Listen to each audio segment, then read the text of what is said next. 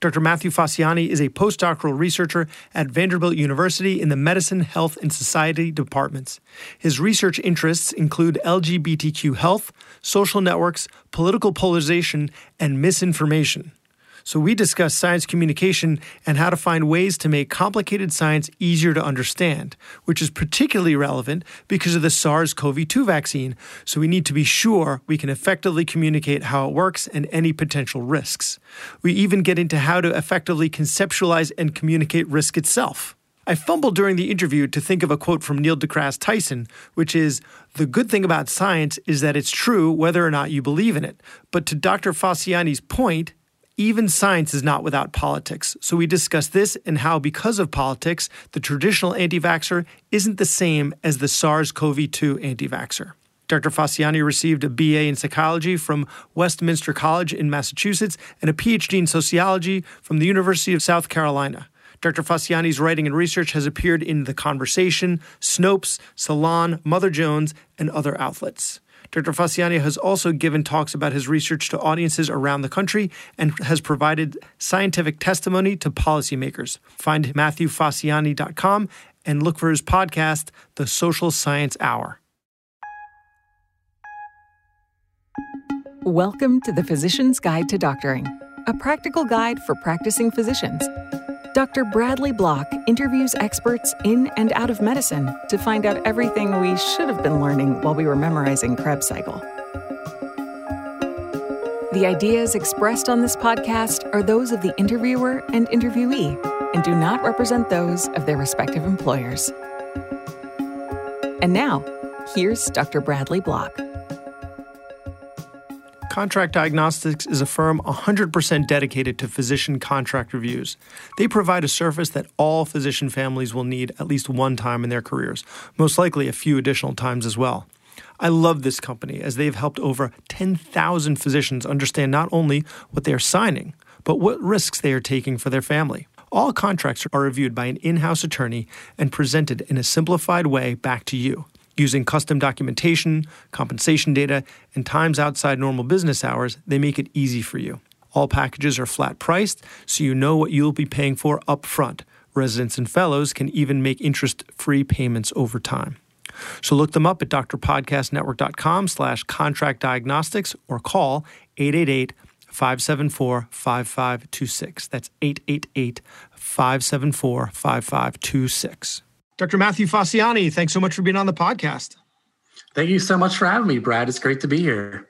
So, how do we combat misinformation with information when misinformation is often so much more appealing, certain, easier to understand? So, like, how do we convince people to eat broccoli instead of a Big Mac?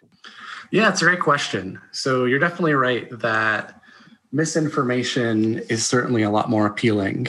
And it's often designed that way. So people use it to share uh, all sorts of theories that might uh, support a particular group that they find it's interesting. If it you know supports their group and attacks a group they don't like, or if it's just more evoking more emotion.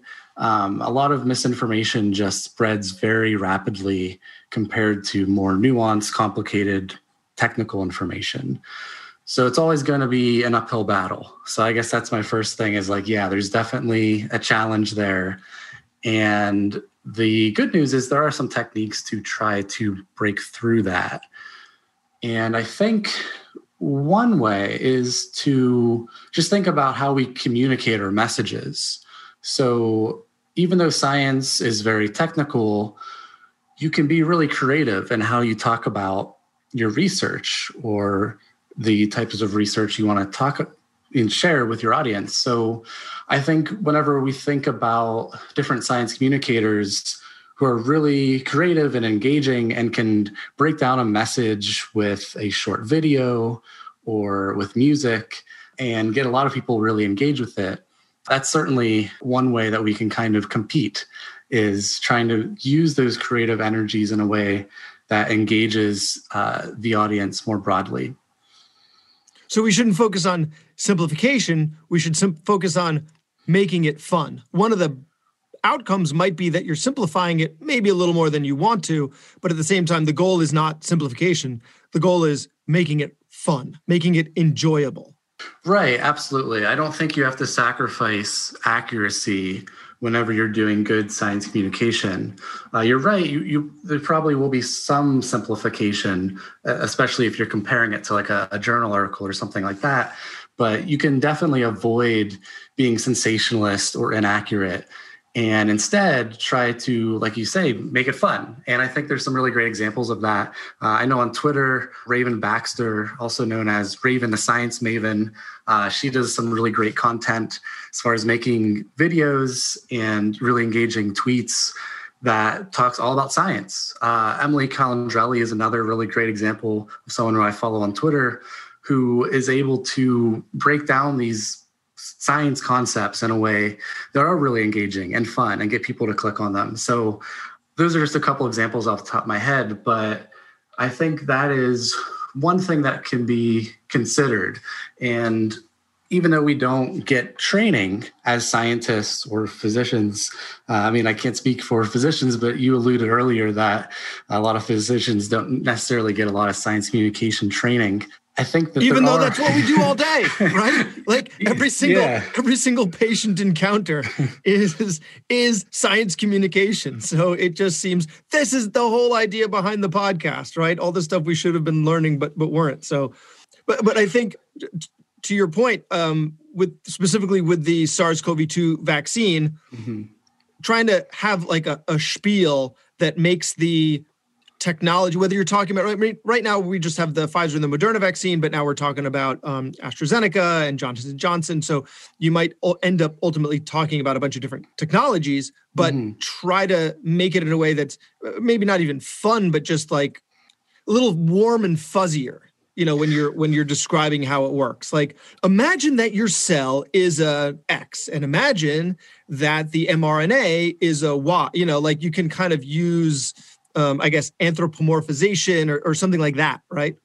Yeah, analogies and examples are are excellent for breaking down technical scientific stuff, and that that's not sacrificing accuracy. It's just another way to convey the message.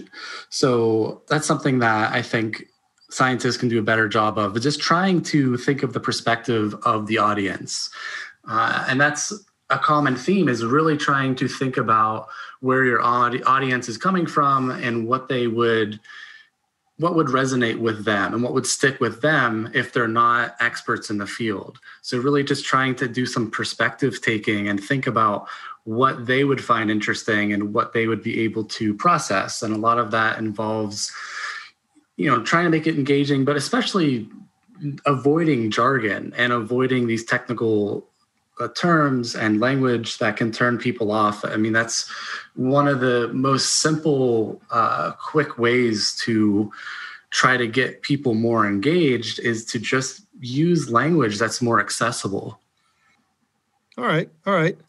Um, I think some of the time when we are speaking about some of these bigger ideas and we're having trouble communicating, we're we're having trouble communicating because of the uncertainty, mm-hmm. right? Like, like how how do you communicate a, an idea like uncertainty without making it look like you just don't know what you're talking about? Yeah, that's another great question. Uh, I mean, uncertainty is part of the scientific process, right? So there's always going to be some inherent uncertainty whenever we're doing research. And unfortunately, that can be exploited sometimes for political reasons but the fact is there's always going to be some uncertainty. And i think there's a couple ways that we can try to really address that.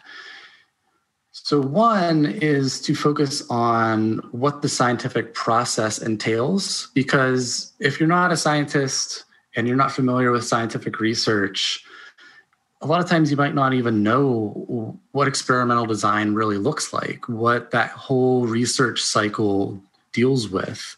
So I wish there was a, a, more focus on methods and kind of like a methods science communication of what it means to actually do an experiment and how many times things don't work out and how basically science is a process of gaining knowledge and gaining cumulative knowledge that builds on each other. So trying to really express what the the method is like first i think is very helpful and also trying to use different examples of how we've progressed in our knowledge. So when we talk about uncertainty it can be kind of tricky to wrap our head around and humans are generally not great about thinking about uncertainty or statistics.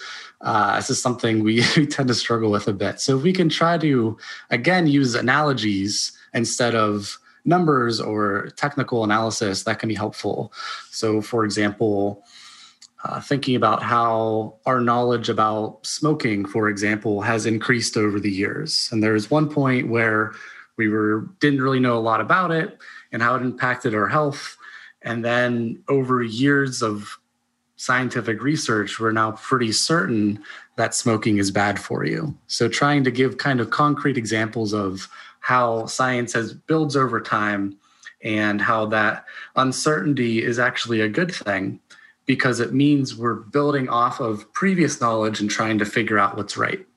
Yeah, I think the smoking example, I at this point it's just so irrefutable that if the mm-hmm. if the patient says, you know, could this kill me? I, I think most physicians wouldn't say, well, you know, probably. They go, yeah, yeah, yes, ab- just stop, just you know, they're mm-hmm. not going to hem and haw. Yet about most things, we we have to hem and haw, right? We can't really right. Say say you know could could I die during the surgery? The answer is well, probably not, and I wouldn't offer it to you if I thought this was even a remote possibility. But yeah, it's possible. Oh man, I'm not going to do it then. You know, like yeah, but you could have died in the car driving here. It's right. It's it's hard to to really have those those discussions. I, I still struggle with it after you know being in some medicine in some form for almost 20 years. So you know before you were talking about how um, you know how to how to make some of these big ideas and complex ideas more appealing mm-hmm. do you have any examples of something that you've explained to people that was a somewhat complicated idea that you found a way to make it more palatable yeah, so so I'm a sociologist, and a lot of the the things that I study, thankfully, I think are more intuitive as opposed to some of the other sciences that can be overly technical.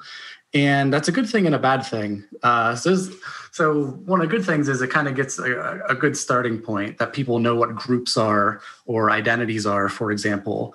But then it also means that I have to be careful that uh, those kind of prior beliefs that some other person might have um, if they're incorrect then uh, that's an added added barrier so as far as something that i've done yeah but you had you had publications in human brain mapping and quantitative methods in psychology right that's, yeah, just yeah. the journal titles tells me there've got to be some complicated ideas in there right that yeah. was before you you you pivoted into into this field but Mm-hmm. Nonetheless, right? At some point, you had to communicate those ideas. Yeah, no, that's, that's I was I was just thinking of that. So yeah, I did start out in neuroscience and specifically quantitative neuroscience, and yeah, I guess so. This the way I, I described my research back then was I was doing fMRI research, and we had people go into the the brain scanner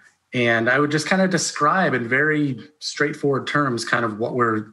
Like my research, the technical stuff was called multivoxel pattern analysis.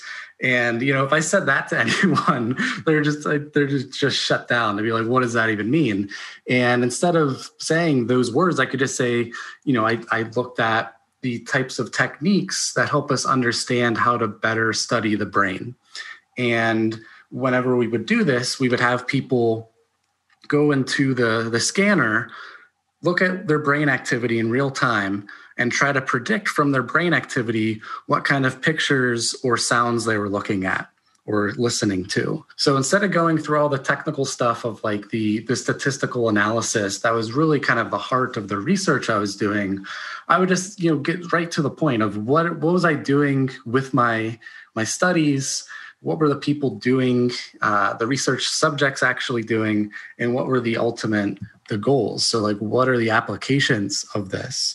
And the applications was if we're able to understand how these brain regions work and uh, decode what uh, regions were active in certain certain processes. A lot of the, the application was actually for um, a computer interface and like dealing with like people who didn't have uh, if they were actually like in a coma and trying to detect brain activity and stuff like that. So trying to give examples in that area too. So if that answers your question, I kind of went off on a, a, a, tangent of my my old research that I haven't thought about in a in a while. But um, well, and also research that you did before you were really getting into science communication, so you had to integrate yeah. your past life into your uh, your current life. No, no, but that that that makes a lot of sense. Um, mm-hmm. I, I think one of the things that we're going to be facing with the SARS-CoV-2 vaccine, and this gets back to the uncertainty that we were talking about, is mm-hmm. is is discussing risk. Right. Right. So you know, and you were talking about humans don't do well with uncertainty yeah. and statistics. I, I, think that gets down to humans don't do well with numbers. Like I heard mm-hmm. somewhere that we can't conceptualize anything greater than the number two.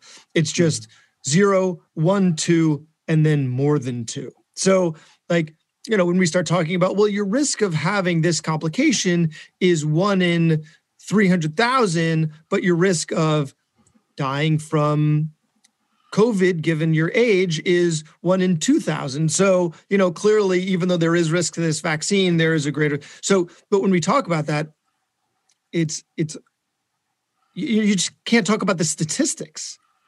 Yeah, right? so, I think. So then, yeah. what do we, what do we do? What do we do?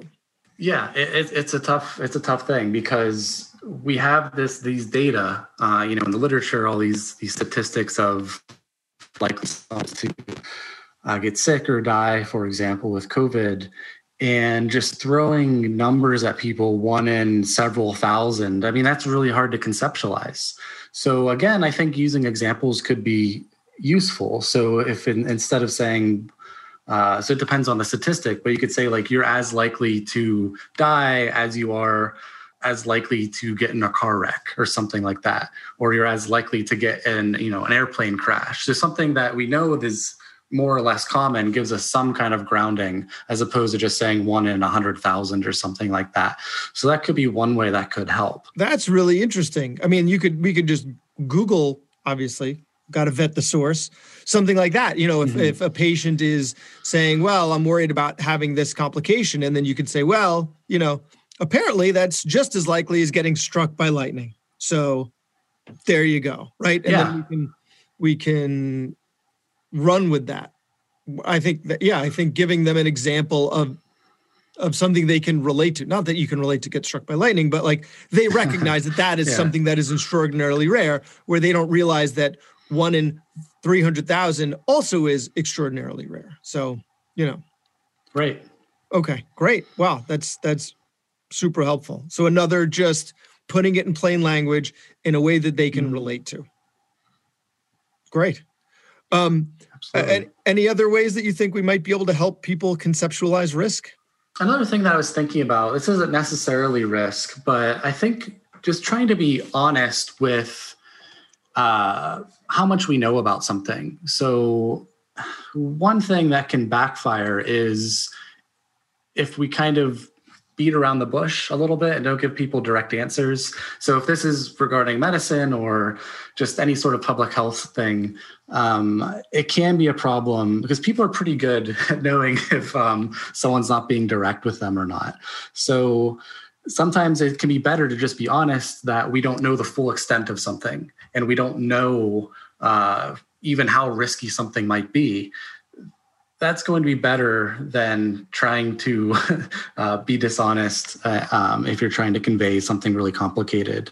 Um, as far as it's kind of like a more macro level process, but whenever we're talking about like public trust in medicine and science, I think one thing that would be helpful is if we're talking about how much we know and how much we don't know, and just being upfront about that and just trying to convey where we are in that process. Again, trying to just be really transparent about that uncertainty. Yeah. And I think comparing what we know specifically with this vaccine, you can s- compare what we know about what we don't know about the vaccine, right? What are the long term possible outcomes? Mm-hmm. Two, well, we don't know. But yeah. we do know that, you know, long term outcomes of of other vaccines have really reared their heads within the first couple of months of of them being out to the public.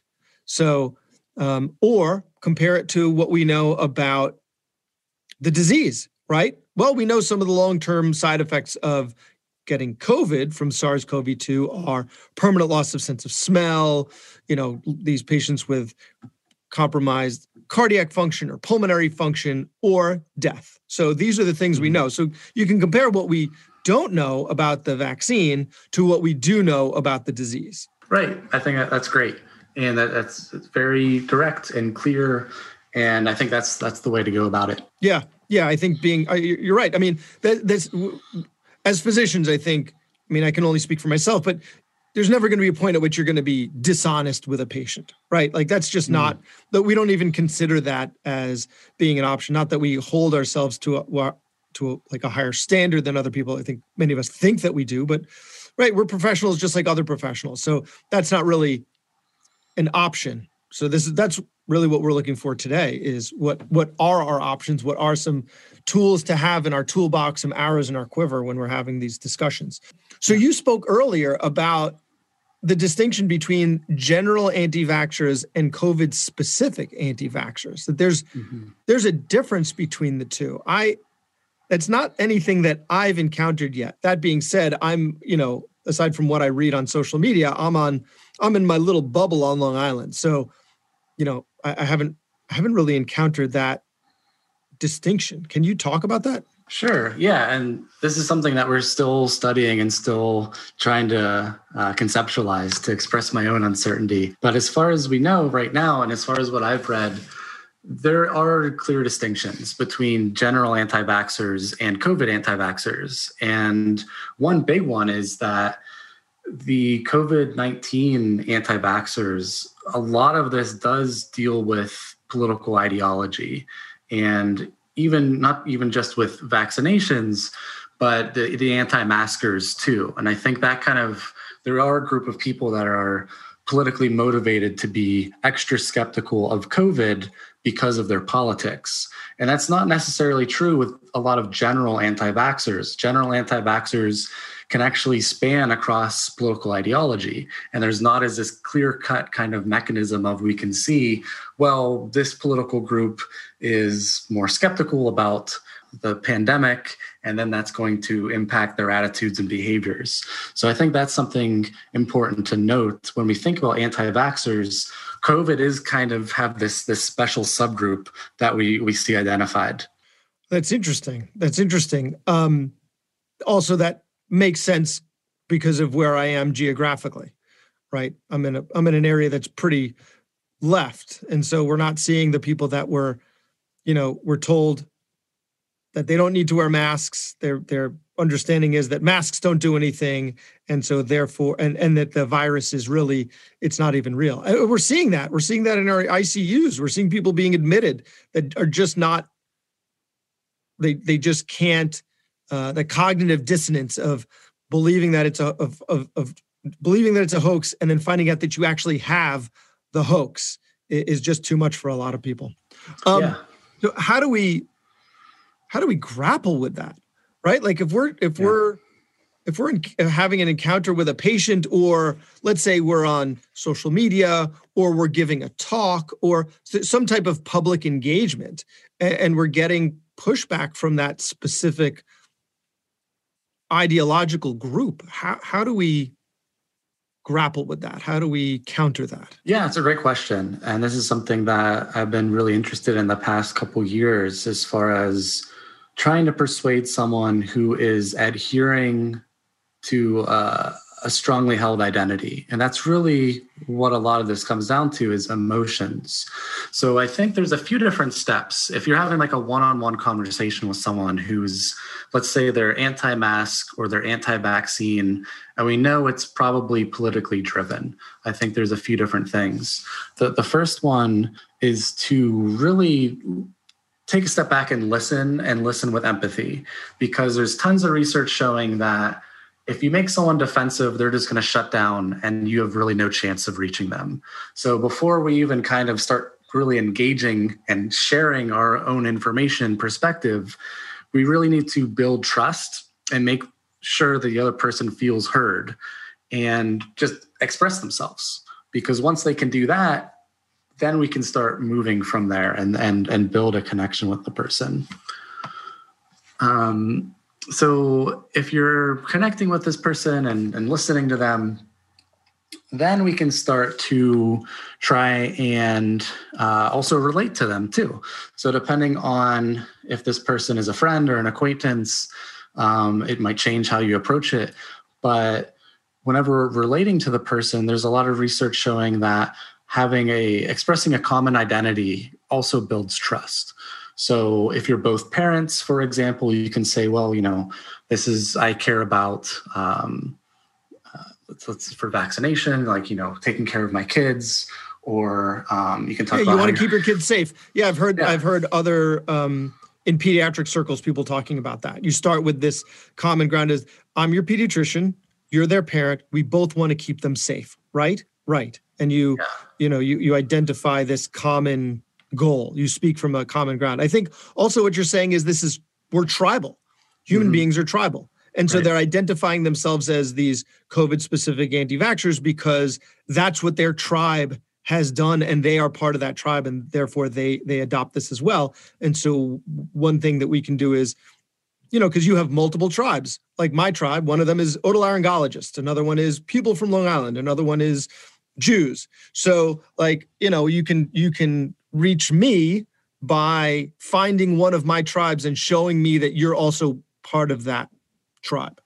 Yeah, So this absolutely. this this tribe, a tribe of people that cares for the well-being of children. You and I are both part of that tribe. So find that common ground, that common. So the first thing is listen with empathy. Second thing is find the common ground. Yeah, yeah, for sure. So after you're you're doing that and you're you know trying to relate to them and finding these common identities, uh, then you can start actually thinking about how you frame your message. And this kind of gets in more of the nuts and bolts of the information you're sharing. So one technique is uh, called in the literature moral reframing, and it's basically framing your message in a way that's consistent with what the other person cares about, what their morals are. And some examples of this uh, that are not necessarily about vaccines, but let- let's say you want to try and uh, get someone who's conservative to care more about climate change. Instead of just saying, oh, you should care about climate change because of uh, you know, it's the right thing to do. um, you can say, well, you know, it creates a lot of jobs, and it's there's a strong economic argument for clean energy, and just start really looking at per, that perspective of the economy. That could be a way that that would connect with them, and to bring it to COVID and and public health behaviors. We can think about like mask wearing, that if more people are wearing masks and if more people are getting vaccinated, then we can start opening up the economy faster. And that's just a fact. And it's something that's going to connect with them that instead of just saying this is the right thing to do, you can be like, well, if you care about small business owners, if more people are wearing these masks and getting vaccinated, then the people can start opening up their businesses earlier. So it sounds like it should even start with more questions, Mhm. more asking questions than giving answers. So what Yeah. what is it you find out where their hesitancy is coming from? You find out what your common ground is. You find out what their goals are.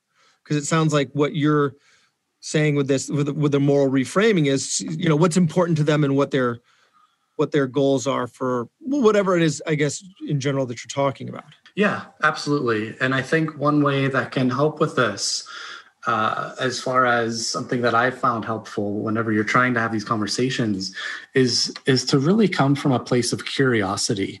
So that helps you pr- not get so emotional too, because if you're talking about these kinds of uh, issues, sometimes it can be really frustrating if someone's not wearing a mask or doesn't want to get vaccinated, because that does cause real harm, right?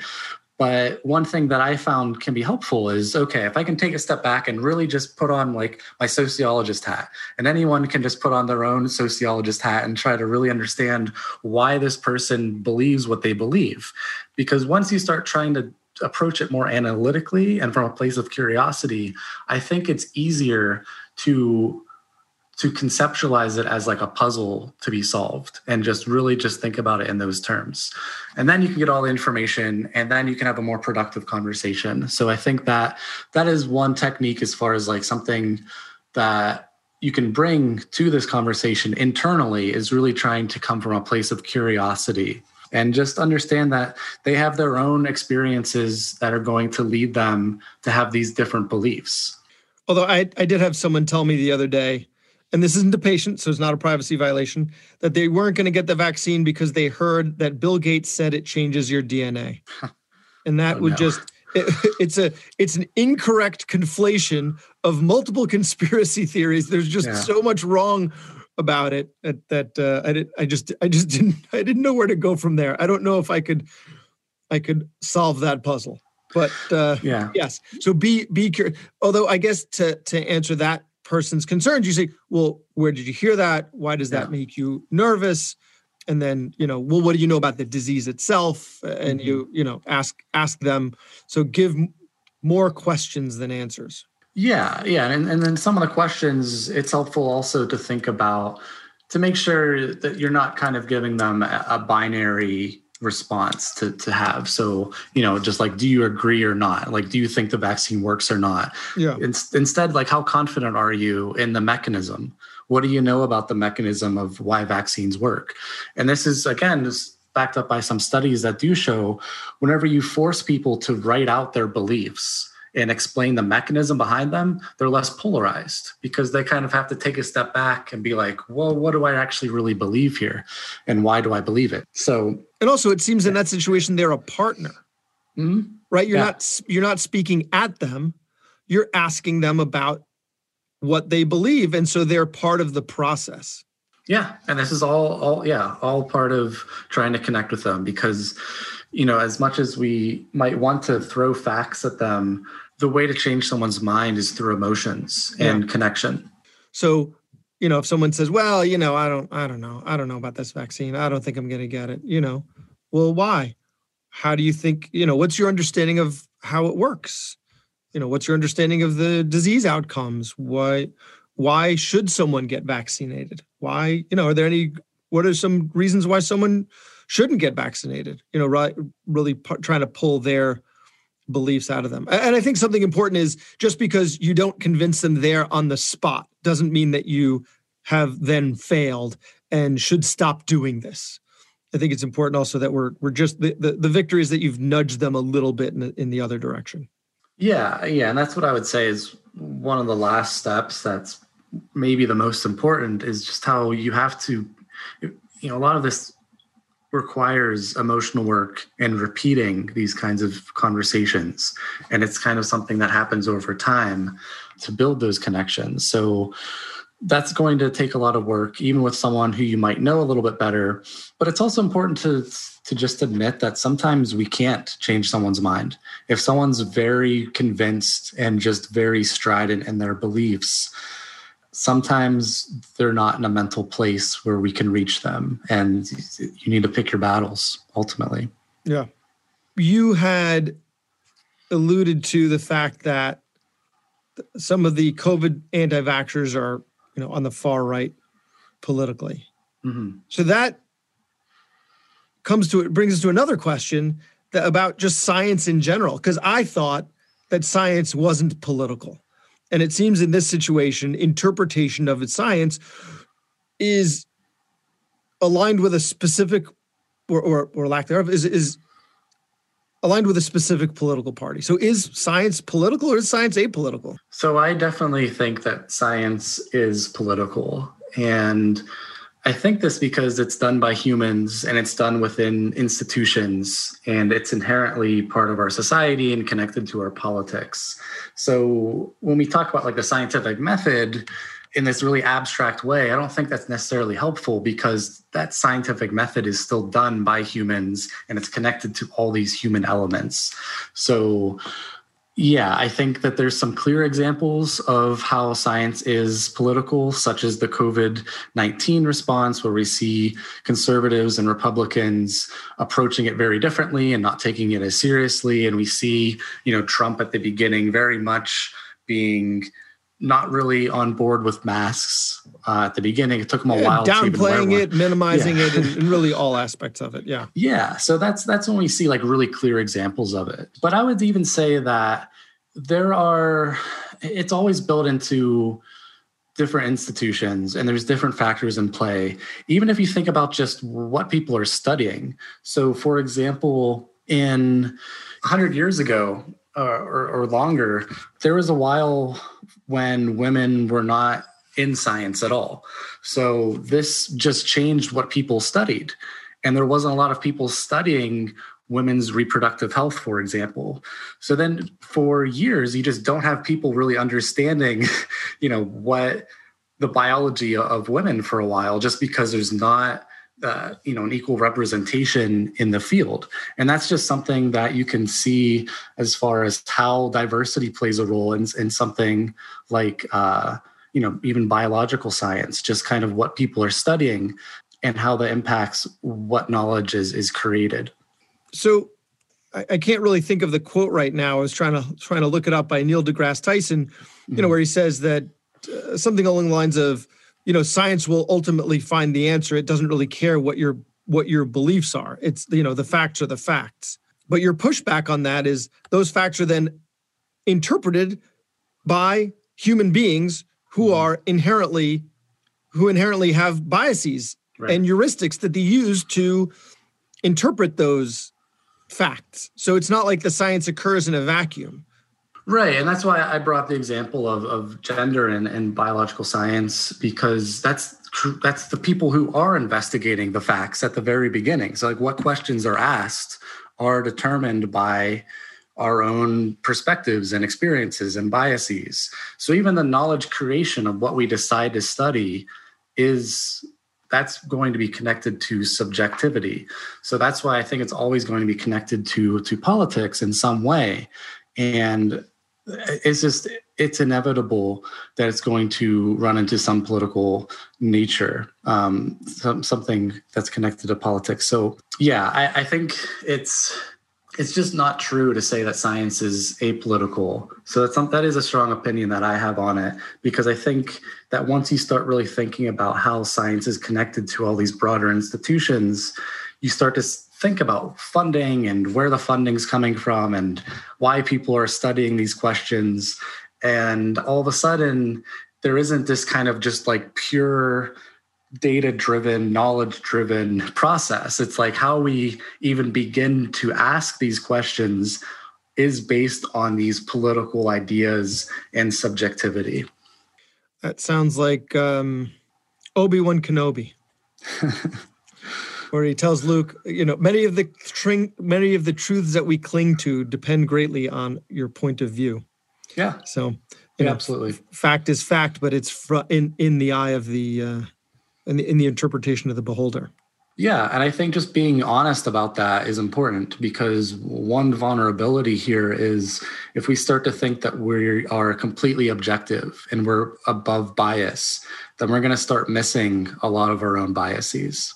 Yeah, one of our previous episodes with, was with uh, Jonathan Howard, who's a, a, neurologist and psychologist at NYU, who wrote a book on cognitive biases in medicine, and and one of the common themes uh, threads there was everyone thinks that they don't have biases. Everyone you can see the biases in other people, but you can it's really hard to see it in yourself. Everyone thinks right. that they're that they're above it. Mm-hmm. Yeah. Right. Before we wrap up, is there anything else, any other points that you have for our physicians either specifically about the SARS-CoV-2 vaccine and addressing it with our with our patients and with our communities or just general broad science communication advice? Uh, there is one topic that comes to mind as far as so I talked about how there's uh, there's basically Republicans are more skeptical about the coronavirus and that there's this political angle for mask wearing and, and vaccinations.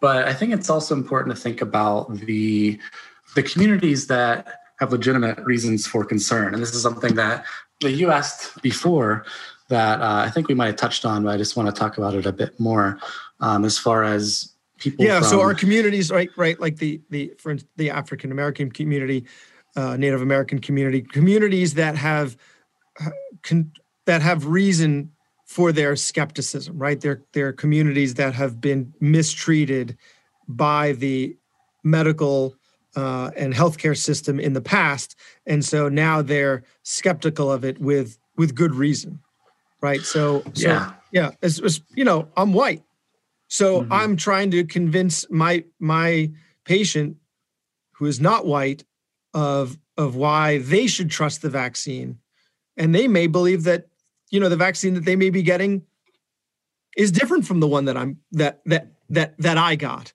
um, mm-hmm. or or you know any any number of things that and this is where you know cultural humility i don't know what i don't know so if i'm mm-hmm. if i'm speaking to a patient who who doesn't have the background that i do who doesn't look like me how can i address their concerns and their skepticism yeah yeah and, and it's a tough question and there are some people studying this specifically uh, so one sociologist i know is uh, dr allison matthews who does study how physicians can reach Black communities.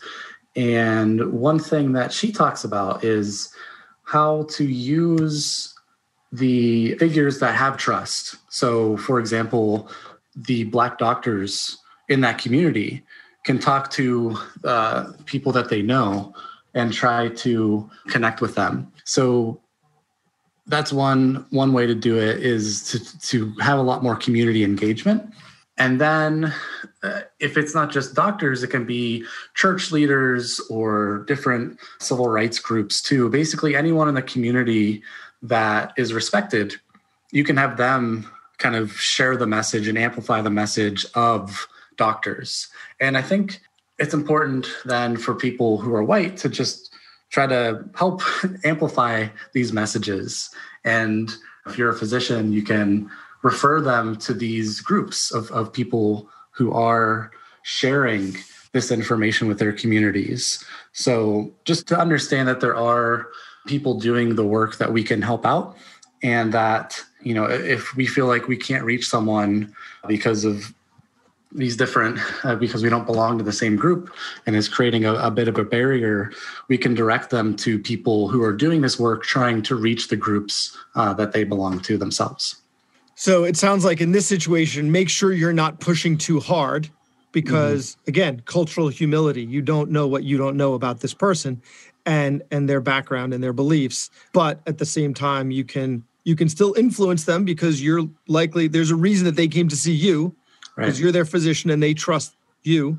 But in this specific issue, you can also, you know, refer them to other community leaders in, in what community they're from. Yeah, yeah. So absolutely. I mean, humility is definitely a great thing to have. So I'm also thinking about kind of like the the more macro approaches too. But if you're doing an, an individual interaction, it may be helpful to think about how you can uh, mention or direct uh, the the person to some of these other resources if they might feel more comfortable.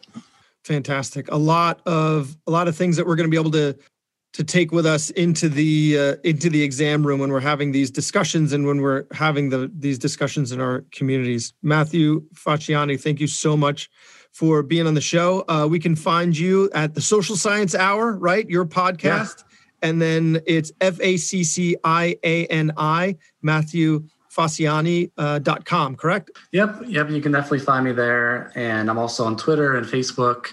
Uh, thankfully, my name is fairly unique. So if you just search those, I'll pop up. Thank you so much for your time. Thank you so much for having me. This podcast was brought to you by Contract Diagnostics. This is a company that specializes in contract reviews.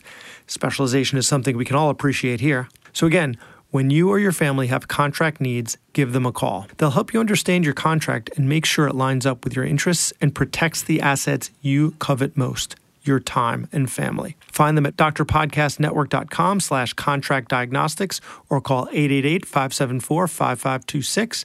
That's 888 574 5526. That was Dr. Bradley Block at the Physician's Guide to Doctoring. He can be found at physiciansguidetodoctoring.com or wherever you get your podcasts. If you have a question for a previous guest or have an idea for a future episode, send a comment on the webpage. Also, please be sure to leave a five star review on your preferred podcast platform. We'll see you next time on The Physician's Guide to Doctoring.